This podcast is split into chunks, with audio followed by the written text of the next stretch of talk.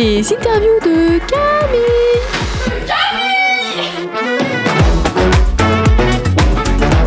Et ça, c'est quand même un truc de fou. Vous pouvez me souhaiter Toy Toy.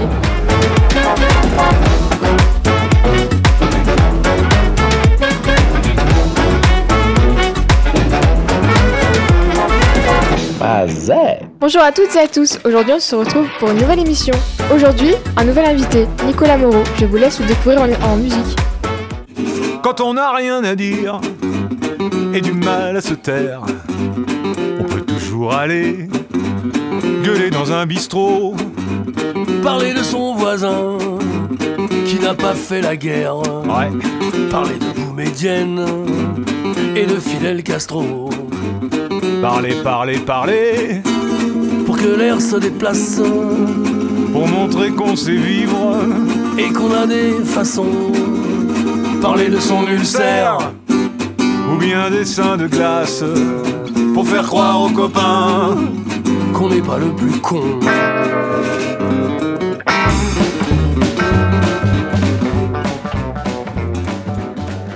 Voici Nicolas Moreau sur Delta FM. Bonjour Nicolas Moreau, bienvenue sur Delta FM. Ouais, salut, bonjour. Pouvez-vous présenter votre parcours musical?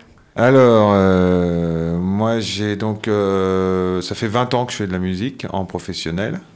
J'ai commencé, j'ai fait euh, 15 ans dans un groupe qui s'appelait Opatsupa, qui a tourné de 2000 à 2015. Et euh, j'ai aussi joué dans pas mal de formations à côté. Je joue d'ailleurs toujours d'autres styles dans des, dans des formations diverses. Mais depuis 2015 et la fin d'Opatsupa, dont j'étais euh, auteur-compositeur euh, des, des titres, je me suis dit que bah, j'allais continuer à, à faire des chansons et, et que j'allais les chanter sous mon nom. Donc voilà, depuis 2015, je, je joue mes chansons sous, sous mon nom, Nicolas Moreau. Donc, vous avez quitté Opatsupa car le groupe s'est séparé ou? Euh, en fait, non, j'ai pas quitté Opatsupa. Le groupe s'est séparé au bout de 15 ans, mais 15 ans, c'est pas mal pour un, pour un groupe. hein. Et euh, c'était un groupe avec beaucoup de mise en scène, donc euh, s'il y avait un des membres du groupe qui décidait d'arrêter, euh, c'était difficile de trouver un remplaçant. Enfin, donc on a plutôt décidé d'arrêter de, de jouer ensemble. Et, euh, et non, en fait, j'ai pas, j'ai pas quitté, pas quitté le groupe. Donc maintenant que vous êtes seul en tant que Nicolas Moreau, comment définiriez-vous votre style musical? Euh, moi, ce que je fais comme musique, c'est surtout euh, de la musique américaine euh, début du XXe siècle. Tu vois, les influences principales, c'est le swing, le blues, tous ces trucs-là, le, le ragtime. Il y a aussi beaucoup de guitare parce que je suis guitariste. J'aime bien la, la musique acoustique. Il y a beaucoup de, de banjo, de mandoline. Et ce que je fais, c'est de la chanson, c'est-à-dire euh, tout ce qu'il y a de plus classique, quoi. J'ai- refrain, couplet, voilà, c'est plutôt ça. Je soigne le- les arrangements, je soigne les textes, les mélodies. Ouais, J'essaie de faire de mon mieux comme un petit artisan de la chanson, quoi. Donc, vous avez sorti un premier album solo, L'amour est un oiseau volage. Ça. Pouvez-vous nous parler de cet album? Euh, c'est un album qui est sorti euh, en 2018, l'an dernier. Euh, il doit y avoir 12 titres dessus, 12 chansons avec plein de musiciens différents. Quand je joue euh, devant un public, moi je joue soit tout seul en m'accompagnant à la guitare, soit accompagné par Eric Sansiquet à la contrebasse et Alban Mourgue à la batterie. Mais là, euh, en studio, je me suis fait plaisir, j'ai invité des copains. Donc sur chaque titre, il y a une ambiance euh, musicale différente. Il y a un morceau qui sonne, par exemple, New Orleans, il y a un morceau qui va sonner country, il y a un morceau qui sonne blues. Donc il y a des cuivres, il y a des... Je crois qu'il y a une vingtaine de musiciens qui, qui, sont, qui ont joué sur ce, sur ce disque. Donc vous avez fait une centaine de, concerts en France depuis vos débuts. Comment préparez-vous vos concerts? Comment je prépare mes concerts? Bah, En fait, tu sais, euh, euh, ça, ça vient petit à petit. Évidemment, chez toi, tu réfléchis un petit peu à ce que tu vas dire, comment tu vas enchaîner tes morceaux. Mais après, en fonction du, public, en face de soi, en fonction d'un type qui arrive en retard, d'un type qui est ternu, enfin, je sais pas, de temps en temps, il peut se passer des trucs comme ça, puis tu, tu trouves des, gags ou des, trucs à dire. Je prépare pas vraiment, quoi. Moi, je prépare mes chansons surtout. Et après, quelques petits enchaînements pour avoir un truc drôle à dire, mais j'aime bien garder quand même une, une sorte de marge d'improvisation pour s'adapter, pour, euh, pour que chaque concert soit différent. Donc pouvez-vous nous parler de Nicolas Trio? Ah oui, alors ça c'est euh, non, alors ça c'est en fait moi je fais mes chansons sous mon nom donc c'est toujours Nicolas Moreau mais je te dis parfois je joue seul et parfois je joue accompagné par deux autres musiciens et généralement j'accole le mot trio au moment où quand, quand, quand je suis accompagné par mais c'est la même chose quoi, c'est toujours mes chansons. Donc on va arriver au sujet de votre venue. Euh, en fin novembre, vous sortez euh, Des traits communs. Donc un CD de 5 titres. Qu'allons-nous y trouver? Alors, euh, ces cinq titres-là, c'est des morceaux avec, c'est des duos, voilà, avec d'autres chanteurs, enfin plutôt d'autres auteurs, compositeurs, interprètes. Donc les, artistes en question, c'est euh, Sanseverino, euh, Nicolas Jules, Wally, Boule et Eric Toulis. C'est tous des mecs qui ont, de la bouteille, qui, écrivent des chansons qui me plaisent, moi. Et euh, donc euh, voilà, sur chaque titre, il y a un invité. Euh, Il y a un texte de Bernard Dimet que j'ai mis en musique, qu'on interprète avec Sanseverino, avec un clip qui sort dans quelques jours. Euh, Il y a un- une reprise de Georges Brassens que je chante avec euh, mon ami Nicolas Jules. Et euh, le reste, c'est des chansons que j'ai fait avec mes petites mains. Donc pour composer ces chansons, où trouvez-vous l'inspiration? Euh, alors, moi, j'ai- écouté pas mal de, de- de chanteurs qu'on qualifie de chanteurs à texte, même si ça veut pas dire grand-chose, parce que, par exemple, je suis un grand fan de Georges Brassens.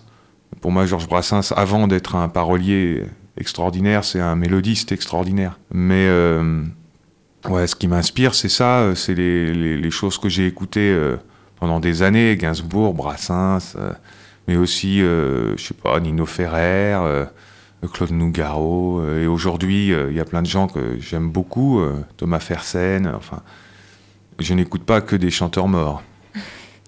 Et comment la musique est venue à vous? Euh, alors j'étais gamin et puis j'ai toujours aimé ça. J'avais pas dans ma famille il n'y a pas de musicien donc euh, euh, on a toujours considéré que la musique était plutôt un hobby.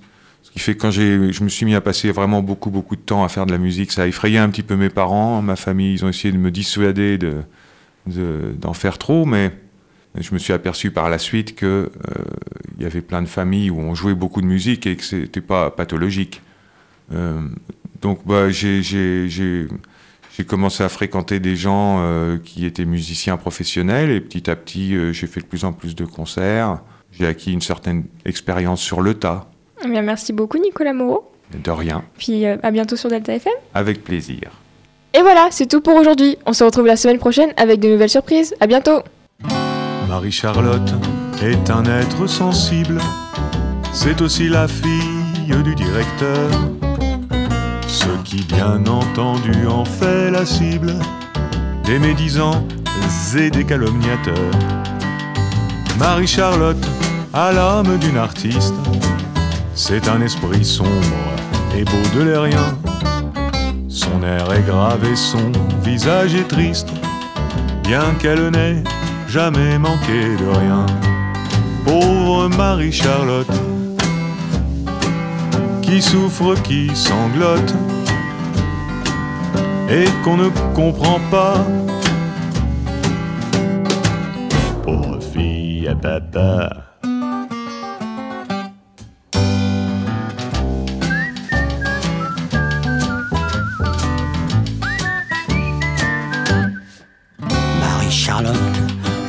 De longues lettres, mais ne sait pas à qui les envoyer.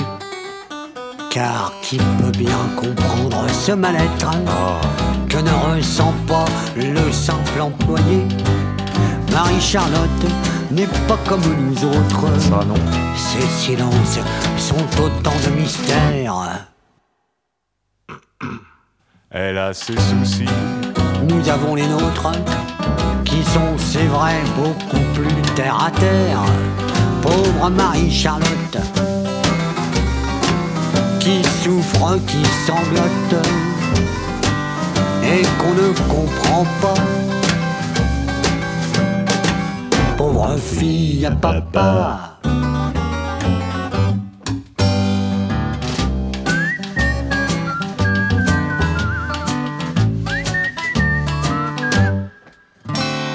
Marie-Charlotte est lasse de souffrir.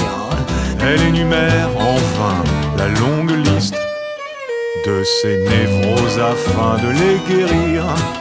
sur le divan de son psychanalyste. Marie-Charlotte a tant de peine en elle, Elle n'a jamais connu de sa vie l'insouciance du petit personnel. qu'elle évoque souvent avec envie. Pauvre Marie-Charlotte, qui souffre et qui sanglote, et qu'on ne comprend pas. Pauvre fille, papa, pauvre Marie-Charlotte, qui souffre, qui sanglote, et qu'on ne comprend pas. Pauvre fille, papa.